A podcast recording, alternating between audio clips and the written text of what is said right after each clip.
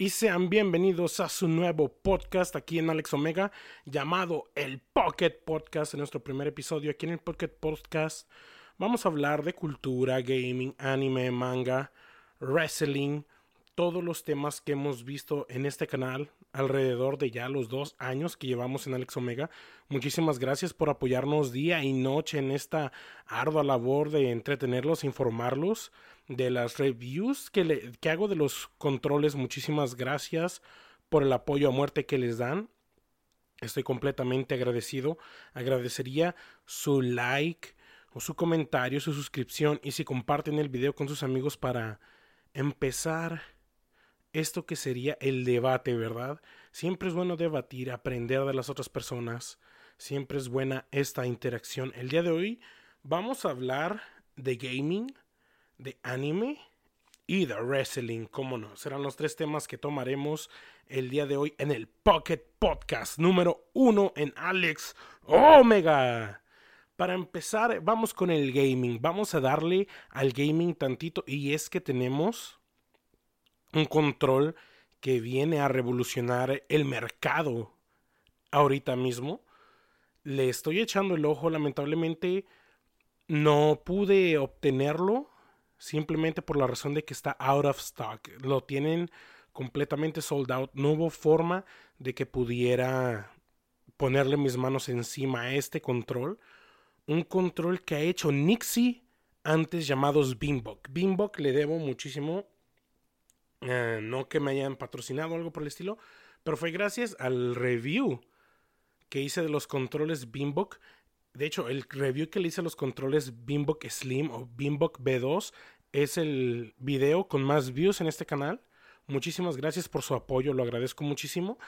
Y ahora BINBOK, renombrada como NYXI o N Y X I, NYXI se oye mucho mejor, hay que llamarles NYXI, han venido con un control retro, pero revolu- este sí es súper revolucionario, y estoy hablando nada más y nada menos que del NYXI Wizard, un control precioso, completamente inspirado del control mítico del Nintendo GameCube, un control preciosísimo, señoras y señores.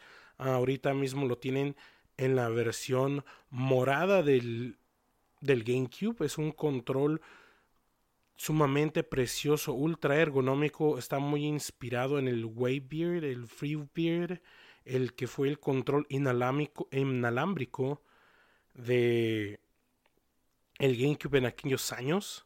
Está súper inspirado en eso, pero aquí está la sorpresa, que no solo es un control, Es un, son Joy-Con, señoras y señores. La mitad del mítico control de la GameCube se puede desacoplar y acoplar de tu Nintendo Switch. Básicamente todos estos años, desde el dos mil veinte, veintiuno, he estado en la búsqueda de un Joy-Con definitivo. Uno que les diga, este es el mejor Joy-Con que ha habido en el mercado. Hemos intentado con los Hori Splitpad Pro, los Hori Compact, los BINBOK, ahora NYXI, los Slim y los Fat, como los han denominado ahora NYXI, porque con BINBOK no tenían una denominación, así que pues básicamente los llamé B uno y B dos. Este, y todo, ta, todo este tiempo buscando lo que ha sido el Joy-Con definitivo, he buscado muchísimas alternativas, créanme.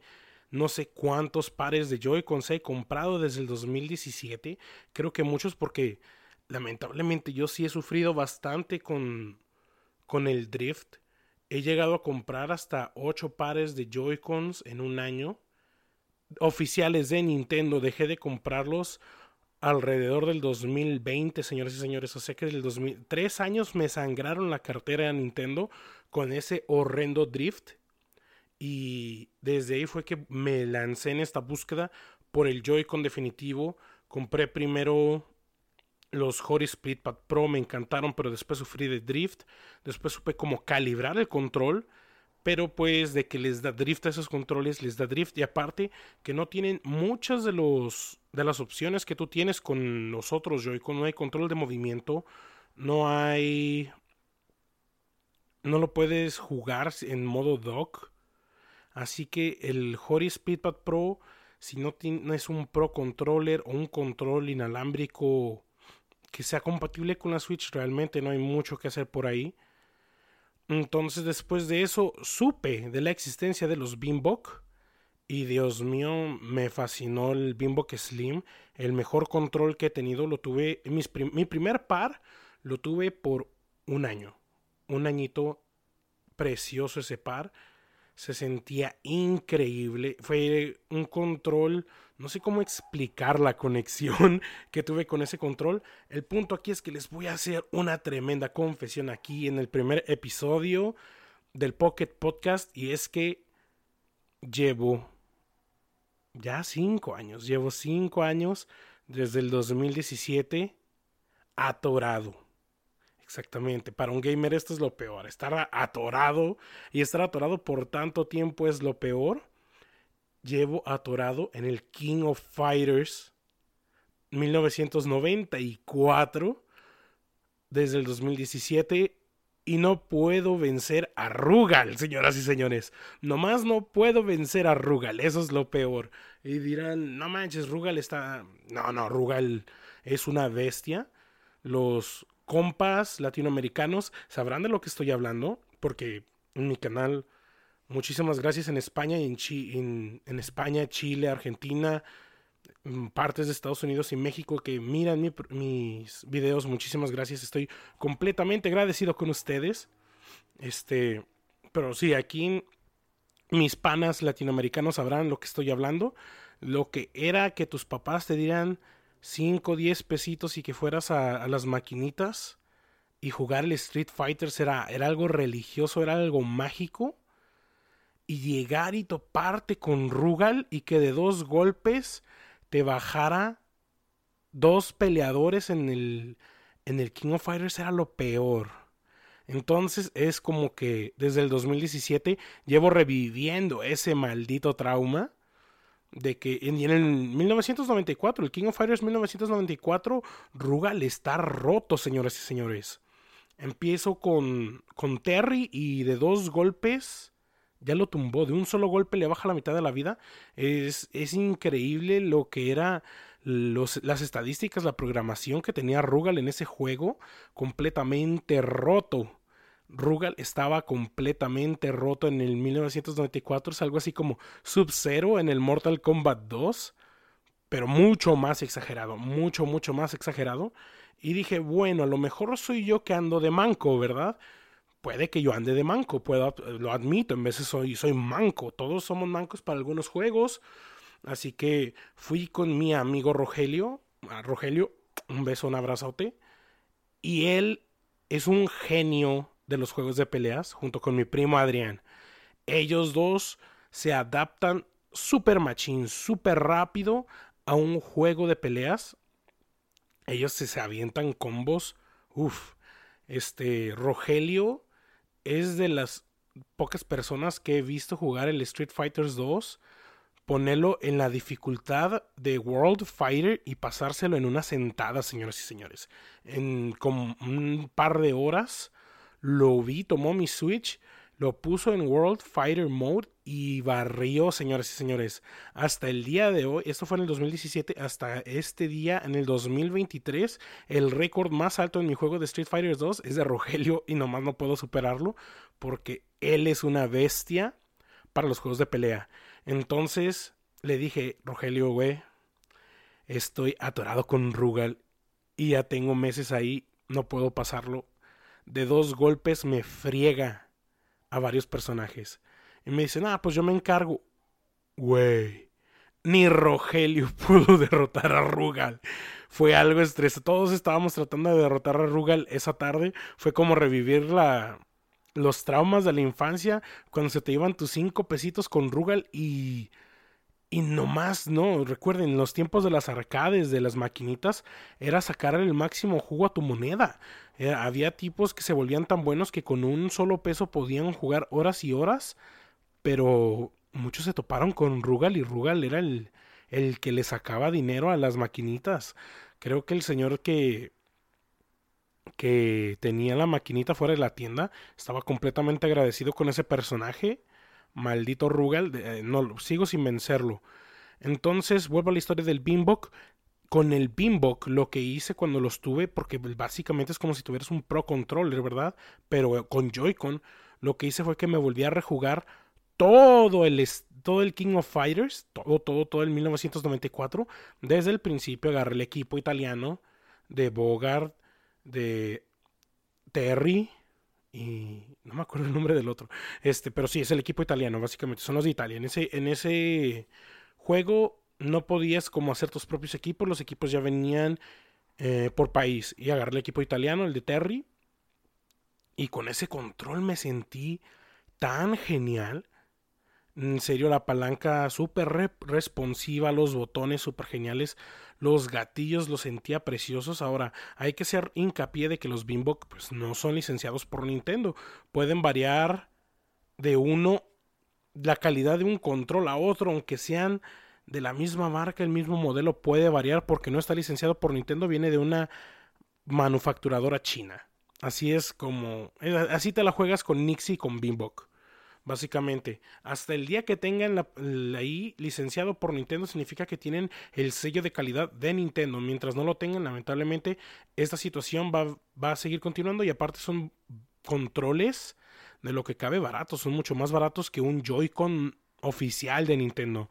Entonces, con ese primer par de BINBOK me sentía genial, señoras y señores. Arrasé con el King of Fighters y ya me estaba en, enfrentando a Rugal. Me estaba enfrentando a Rugal. Y, eh, y en esos momentos estábamos de vacaciones en ruidoso Nuevo México. Estábamos en el hotel. Mi esposa ya se había dormido. Mi niña ya estaba dormida.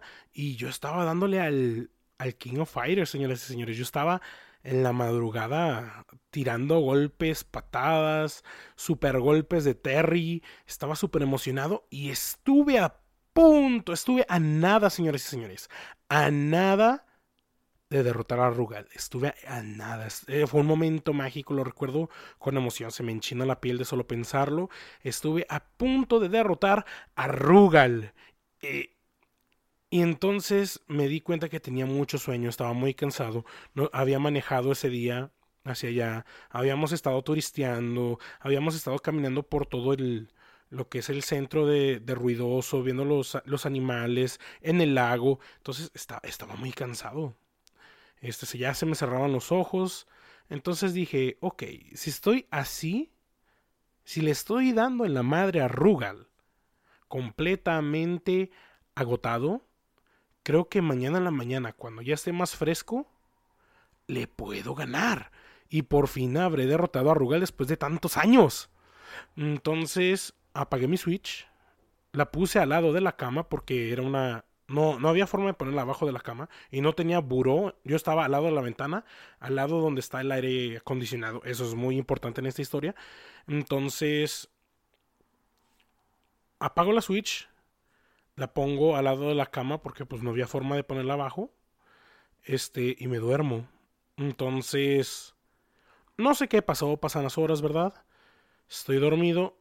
Y me dice mi esposa, pisé la Switch. Y yo me desperté súper asustado preguntando, ¿qué hiciste? ¿Qué hiciste? Estaba súper asustado, estaba temblando, señoras y señores. Justo cuando le lograba dar en la madre a Rugal, mi esposa pisa mi Switch. Uh, gracias al grip del, de los BINBOK, mi Switch no se dañó. Lo que pasó es que toda la presión del pie se fue a los Joy-Con. Los Joy-Con se botaron.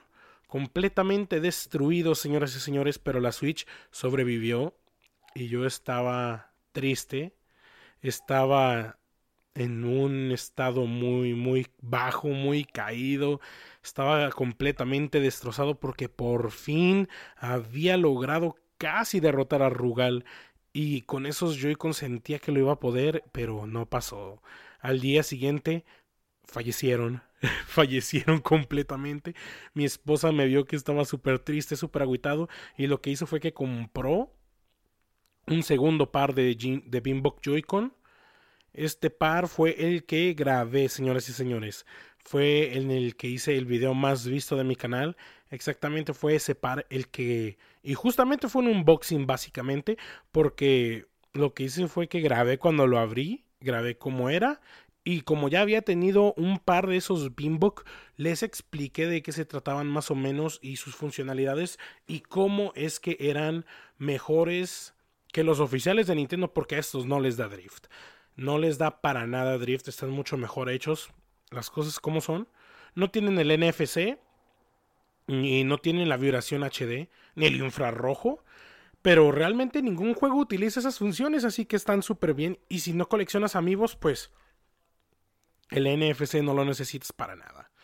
Entonces, fue así la historia de cómo hice el primer video de los BINBOK. Después de eso, ya tenía los, los Hori Splitpad Pro, así que decidí hacer el video de los Hori Splitpad Pro también, como para que hicieran ustedes sacaran sus propias conclusiones, y si querían comprar uno o el otro, pues ahí estaba mi opinión, ayudarles en todo momento en lo que estos controles se trataban, ¿verdad? Entonces, después de eso, pasan un año o dos, pasa un año, y para mi cumpleaños fue cuando recibo los BINBOK, que vendrían siendo B tres, porque son los B uno más el B dos, es un B tres, pero básicamente, son, como los ha, los ha renombrado NYXI, son los FAT, señores. Los, y los agarré blancos con gris y dorado, porque en ese tiempo estaba jugando Pokémon Legends Arceus, y el color de esos BINBOK me recordó muchísimo a Arceus. Creo que fue intencional, porque Hori Splitpad Pro también sacó su mando con tema de Arceus. Así que, pues sí, o sea, estaba muy de moda el Pokémon Legends Arceus, y un juego precioso. Este, y los compré y dije, wow, se sienten ultra ergonómicos en comparación a los Slim. Los Slim se sienten ultra ergonómicos en comparación de los, de los Joy-Cons oficiales. Y estos son un quítate que ahí te voy. Fue como pasar del, del Kaioken al Super Saiyajin, al Super Saiyajin dos. Así se sintió exactamente. Fue precioso. La palanca se, se siente hermosa en esos controles. Y todavía, lo, todavía los uso. Yo tengo la maña de que a cada rato estoy cambiando de Joy-Cons. Ahorita los que estoy usando son los Splitpad Compact, pero antes de eso estaba usando estos Joy-Cons de BINBOK, ahora NYXI, y antes de eso estaba usando los Slim, y antes de los Slim estaba usando los, los Hori Splitpad Pro. Siempre les estoy tratando de dar rotación, porque pues ya los tengo, tengo que usarlos, aparte de que me gusta mucho, por ejemplo, el Splitpad Pro me gusta mucho usarlo para jugar Fortnite, es perfecto para los juegos de disparos. el... El BINBOK Slim, NYXI Slim, perdonen. Es que pues ellos cambiaron de marca. Yo los conocí cuando eran BINBOK. Los usé mucho cuando estaba jugando Pokémon Scarlet y Violet. Y cuando jugaba The Legend of Zelda, Breath of the Wild. Perfectos esos, esos controles para... Ah, y cuando jugaba Pokémon Let's Go. También perfectos para jugar Pokémon Let's Go y Pikachu, perfectos.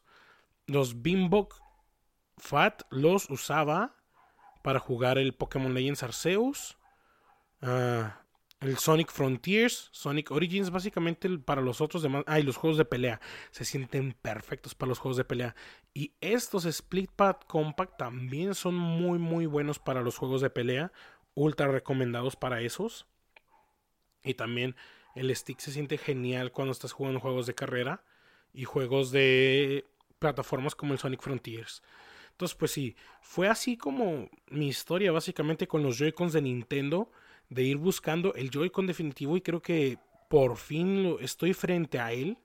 Espero que pronto pueda traerlo al canal, hacer un video oficial y hacerlo reseña, señores y señores, porque estamos ante un Joy-Con revolucionario que, si es que llega a haber una Switch dos, deberían fijarse muy bien en lo que está haciendo NYXI en estos momentos, para que vean no, y tomen notas de, los que, de lo que está pasando en estos momentos. Este, un Joy-Con con la ergonomía completa del GameCube. Y lo más impresionante es que su joystick tiene Hall Effect. ¿Qué es el Hall Effect? Significa que no, no, no tiene membrana, señoras y señores. Los joysticks tienen una membrana con la cual detecta el tacto. Y con esa membrana es como sabes que Sabes la palanca si estás ah, empujando para enfrente, para abajo, para la izquierda o la derecha, ¿verdad? Entonces, lo que hace el Hall Effect es que no hay membrana. Eh, todo se guía por imanes. Estamos hablando de fuerza electromagnética aquí. O sea que realmente nunca están topando. Nunca hay desgaste. O sea, esa membrana no se desgasta. Entonces, teóricamente, teórica, puede que haya, vaya a haber algún caso raro. No sabemos, el mundo es muy grande y muy raro. Pero teóricamente no les puede dar drift nunca en la vida a esos controles. Ese, señoras y señores, es el Joy-Con definitivo. Definitivamente es el Joy-Con definitivo.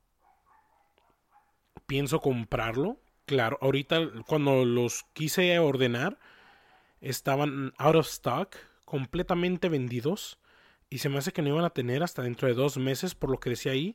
Porque decía que si ordenabas en esos momentos, tu orden sería enviada dentro de dos meses. O sea, algo completamente inaudito. Sería como comprarlo. Cuando yo me fijé fue en enero. Me llegaría como para marzo. Y si lo compro ahorita me vendría llegando como para abril. Así que estoy pensando en o comprarlos y que me lleguen para mi cumpleaños, porque yo cumplo años en abril. O esperarme a que estén en Amazon para tener un envío mucho más inmediato. Aunque muchos digan, ah, es que NYXI ya es muy muy grande y no necesita a Amazon. Amazon realmente es una herramienta muy grande que le ha ayudado mucho a NYXI y que le ha permitido tener envíos más inmediatos, porque pues desde China para acá, en especial con todos todas estas barreras políticas que están poniendo, ¿verdad? Va a tardar de uno a dos meses, si no es que más. Que yo, yo vivo en Estados Unidos, yo vivo en Texas. Entonces va a ser un proceso muy tedioso. Espero y pronto los pongan en Amazon, vuelvo a decir. Y son, es un control con la ergonomía total del GameCube. El, el, game, el control del GameCube es de los mejores controles que, han, que ha hecho Nintendo hasta la fecha. Mis controles del GameCube todavía funcionan como si fueran nuevos, podría decirse. Sí, tienen desgaste porque ya han pasado veinte años, pero funcionan súper bien a comparación de los Joy-Con, que en menos de unos meses ya estaban valiendo queso, señoras y señores. Este, el poder tener la ergonomía del GameCube, su layout de botones. No solo eso, sino que los botones tienen retroiluminación. O sea que si estás jugando en la noche se te va a iluminar la A, la B, esa, la Y, la X. Es sumamente tentador. Viene con botones también extra y turbo. Ya saben cómo son los, los, los controles de third party que vienen con los botones de atrás, que son reminiscentes de la Dreamcast. El botón turbo. Este, estoy muy emocionado por los NYXI Wizard, se llaman. NYXI Wizard. Y espero poderlos traer pronto al canal. Estoy alerta a lo que está pasando con ellos. Estoy emocionado porque realmente siento que está el NYXI Wizard es el Joy-Con definitivo y le pondría viaje, le pondría final a este viaje que emprendí en el año dos mil veinte buscando el Joy-Con definitivo, y la verdad es que estoy muy emocionado por eso. Este, me encantaría saber la opinión de todos ustedes del NYXI Wizard, si es que ya lo han visto en algunos videos o en fotos, porque la verdad es que le sacaría todo el jugo a ese control, aunque dicen que ya son los años finales de la Switch, ¿verdad? Yo le calculo que el año final de la Switch va a ser el dos mil veinticuatro y que de ahí vamos a tener como una Switch dos, porque no veo a Nintendo alejándose del terreno portátil y mucho menos del terreno de sobremesa. Vamos a tener otro otra consola híbrida. En especial viendo que el Steam Deck le está yendo muy muy bien. También el Steam Deck. Quiero un Steam Deck. La Steam Deck es una consolota, una P C. Uff, preciosa. Y de precio muy barato por lo que da. Muy muy barato. Este. Y pues eso sería todo lo que tenemos que hablar de el NYXI Wizard, señoras y señores. Y empezando con nuestro siguiente tema aquí en el Pocket Podcast. tenemos nada más y nada menos que Pokémon. ¿Cómo no? Vamos a hablar de Pokémon. Es el Pocket Podcast y vamos a hablar de los Pocket Monsters, señoras y señores. Este... No, no le puse Pocket Podcast por el... por los Pocket Monsters. Le puse por la Game Boy, por los... por las consolas portátiles, porque a mí me encanta la portátil. Siempre en mi bolsa tengo una consola portátil desde que era niño. Y... En esas, la mayor, en todas las consolas portátiles que he tenido, ha estado Pokémon ahí. Así que vamos a hablar de los monstruos de bolsillo. Vamos a hablar de lo mucho que ha cambiado la franquicia en este año dos mil veintidós. Bueno, en este dos mil veintidós que ya pasó, ¿verdad? Estamos en el dos mil veintitrés. Y que fueron cambios sumamente enormes. Lo que sucedió con Pokémon. Uf. Pokémon ahorita es una... bestia completamente diferente a lo que era en el dos mil veintiuno, se los puedo garantizar completamente. Y vamos con el primer cambio importante que pasó con Pokémon, y fue la salida de Junichi Masuda de Game Freak. Junichi Masuda fue el compositor de los juegos de rojo, verde, azul y amarillo. También compuso para plata y oro, pero fue a partir de Rubí y Zafiro que él se volvió el director de los juegos. Y en Rubí Zafiro él basó esos juegos en, en su infancia, en lo que él veía cuando iba a visitar en las vacaciones a sus abuelos. De ahí es de donde sale la historia de Rubí y Zafiro. Entonces Junichi Masuda, conocido por muchos en el fandom como Melasuda, este, amado por muchos, odiado por otros. No se puede tener a toda la gente contenta. No, som- no somos monedita de oro para caerle bien a todos. Este, Junichi Masuda es un hombre sumamente importante para la franquicia de Pokémon, dirigiendo los juegos desde el dos mil dos. Increíble la labor que se llevó Junichi Masuda, señores y señores. Este, el último juego que dirigió este hombre con- en su totalidad fue Omega Rubí y Alfa Zafiro. Pero en el dos mil veintiuno regresó para codirigir Diamante Brillante y Perla Reluciente. Entonces podríamos decir que Diamante Brillante y Perla Reluciente fueron los últimos juegos de Junichi Masuda para Pokémon. Y eso deja un vacío enorme, señoras y señores. Ahorita Junichi Masuda trabaja para The Pokémon Company como... creo que vendría siendo como supervisor de licencias creativas de Pokémon. O sea que él ya no solo se dedica a Pokémon en lo que son los videojuegos, sino que ahora también abarca otras áreas como lo vendrían siendo el anime, como vendrían siendo las tarjetas, como vendrían siendo el merchandising de Pokémon. Y eso es lo que vengo a hablar el día de hoy. Vengo a hablar de Pokémon en cultura, señores y señores. Y creo que estamos en la, en, en la generación de Pokémon. Hace unos días Pokémon sacó unos Squishmallows. De, los Squishmallows son estas. Son estos peluches o almohadas en forma de malvavisco. Pueden ser de diferentes personajes. Por ejemplo, mi hija tiene un Squishmallow de Mini. Pero en esta ocasión lo sacaron de Pikachu y de Gengar. Y yo vi, nadie me lo contó, yo vi cómo se agotaron en menos de treinta minutos en los Walmarts de mi ciudad. Completamente arrasados, señores y señores. Ya no había Squishmallows ni de Pikachu ni de Gengar. Algo completamente loco. Entonces, pues sí, Junichi Masuda es el que se encarga de eso. Él es el que es, es el creativo. Él es el que aprueba completamente lo que pasa y no pasa de Pokémon. Entonces, al tener a Junichi Masuda afuera de Game Freak, es cuando tenemos estos dos juegos que salieron en el año dos mil veintidós.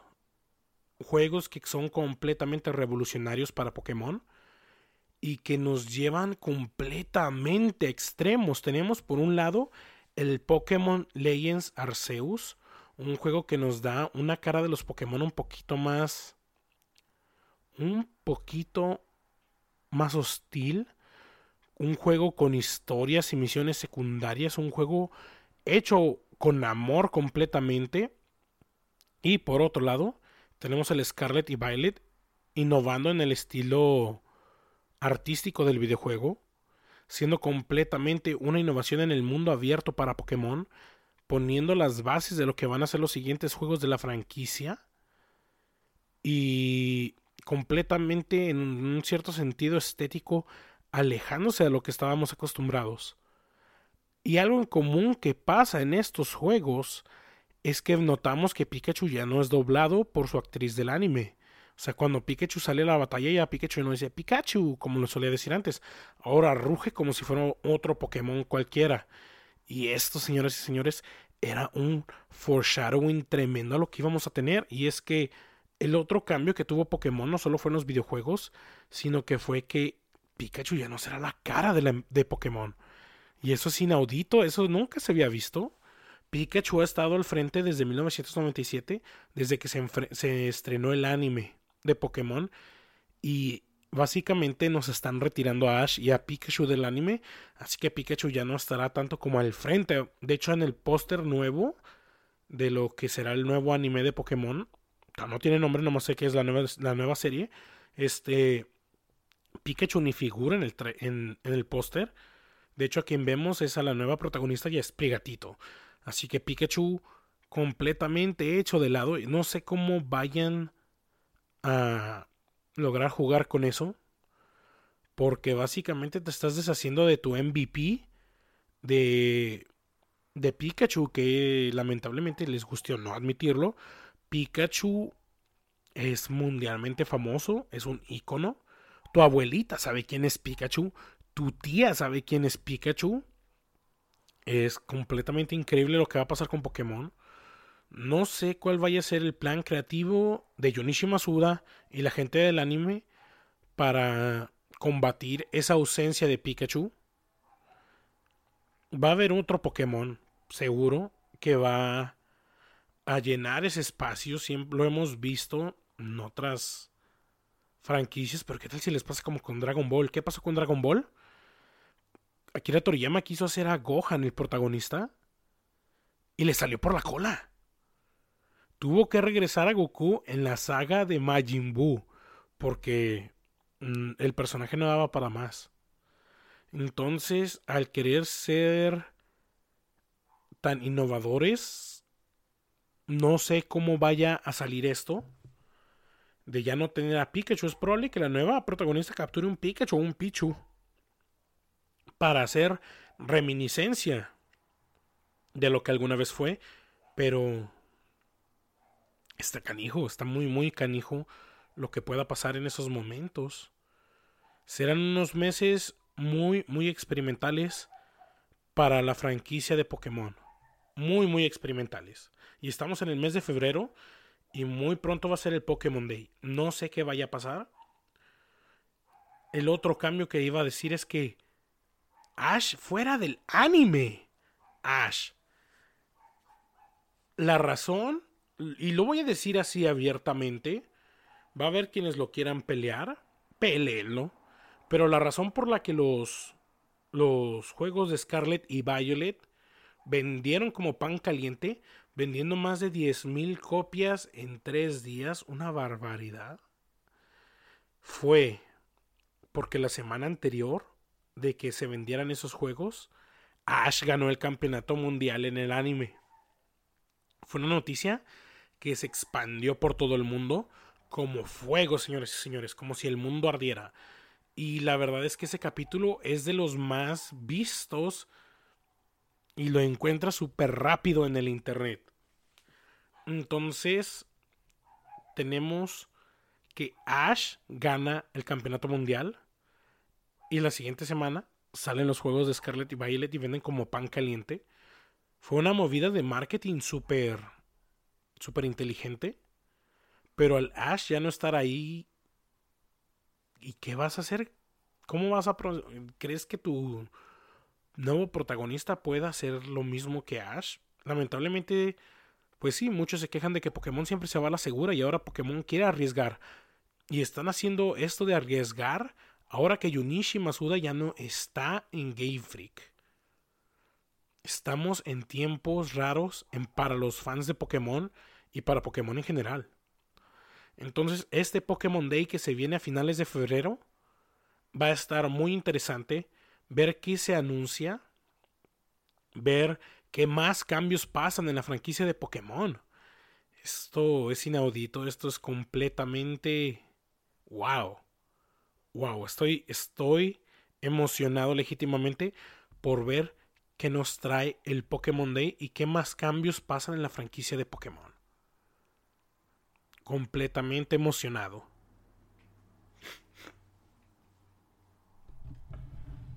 Y ahora vamos a hablar de nuestro último tema del día. Y vamos a hablar nada más y nada menos que de wrestling. Porque wrestling has more than one royal family. Y así dice el luchador del que vamos a hablar el día de hoy. El día de hoy vamos a hablar de Cody Rhodes, que fue el ganador del Royal Rumble, de la Batalla Real dos mil veintitrés, y ha llevado su parche, su ticket para WrestleMania, y va a enfrentar nada más y nada menos que al jefe tribal Roman Reigns en la vitrina de los inmortales. Algo completamente merecido que tiene Cody Rhodes. Lo que el, por la razón por la que vamos a hablar de Cody Rhodes es porque he notado que la, comuni- la comunidad hispana se ha volteado en contra de Cody Rhodes. Le están dando su espalda a Cody. Este, lo están categorizando de un bulto y créanme, Cody Rhodes no es un bulto. Cody Rhodes lucha. Cody Rhodes fue campeón estatal de Georgia en wrestling amateur, re- wrestling colegial, wrestling olímpico. O sea, de que el tipo lucha, el tipo lucha. No cualquiera llega a state y no cualquiera logra ganar state. Y Cody Rhodes lo logró. Cody Rhodes, pues, desde su padre, ¿verdad? Su, su padre era más de lucha profesional. Eh, Cody lo ha dicho en entrevistas que su papá no sabía nada de lucha, li, de lucha colegial, y que fue con Cody donde aprendió, y que Cody, por tener eso de ser el hijo de Dusty, que en los torneos muchas veces los, los padres hacían que sus hijos fueran extra fuerte en contra de él, por la misma razón de que Cody pues era el hijo de Dusty, ¿verdad? Entonces, Cody Rhodes, no, créanme, Cody Rhodes no es un bulto. Cody Rhodes lucha, es un tipo súper fuerte. Y este camino a WrestleMania de Cody lo podemos resumir todo desde el día que se fue a su excursión. Pero ¿qué pasó antes de eso? Tuvimos la pipe bomb de C M Punk, donde menciona los lugares que Cody Rhodes iría a luchar. En la pipe bomb, Cody Rhodes, eh, C M Punk, perdonen, menciona el como el irse a luchar a Ring of Honor o a New Japan Pro Wrestling sería lo mejor que podría hacer en vez de seguir en doble u doble u E. Uh, C M Punk sale de doble u doble u E, no lo hace. No, él se va a su casita, ¿verdad? Pero quien se sale de doble u doble u E cansado completamente del trato que le dieron de, de Stardust es Cody Rhodes. Entonces, Cody Rhodes se embarca en una excursión a las independientes. Llega a, a Impact. Tiene buqueos raros en, Rim, en Impact, pero al final es Cody Rhodes, es carismático y lo estás viendo. Entonces, después de eso llega a Ring of Honor y a New Japan Pro Wrestling, y es ahí donde se une al Bullet Club for, for, for, for, for Life. Y es ahí donde pues lo ponen en la misma unidad que Kenny Omega, que los Young Bucks, que Hangman Adam Page, que Marty Scurll, y es donde se forma este compañerismo de lo que vendría siendo llamado más tarde B- Bullet Club Elite, B C Elite, ¿verdad? Entonces es aquí donde se forja el personaje de The American Nightmare. Es aquí donde vemos a Cody ser un heel completamente despreciable y de lo más maldito, se podría decir. Pero también vemos otras facetas de Cody, donde lo vemos que es un muy buen face, un muy buen amigo, donde lo vemos siendo hasta cómico. Ahorita vi un clip en Twitter donde ponían que Cody es un meme y lo sabe porque estaba haciendo un chiste de, de apuntando al símbolo de WrestleMania, ¿verdad? Pero la verdad es que Cody siempre ha sabido que es un meme. Y lo podemos ver en la, en la storyline del exorcismo en Being the Elite. Una storyline súper buena, donde se supone que Triple H eh, eh, se, le metió el espíritu de doble u doble u E a Cody. Y Cody sufre un exorcismo. Y los Young Bucks, Kenny Omega, Scorpion Sky, los de S C U, tenían que exorcizarlo. Y fue, fue unos capítulos muy divertidos, la verdad. Y la verdad es que Cody daba mucha risa en esos capítulos. También cuando era heel y estaba en Being the Elite. En la historia del, de la guerra civil del Bullet Club, daba risa Cody Rhodes. Era muy desgraciado, pero daba risa. También cuando le hacía bullying a Flip Gordon, daba mucha risa todas las babosadas que Cody Rhodes le decía.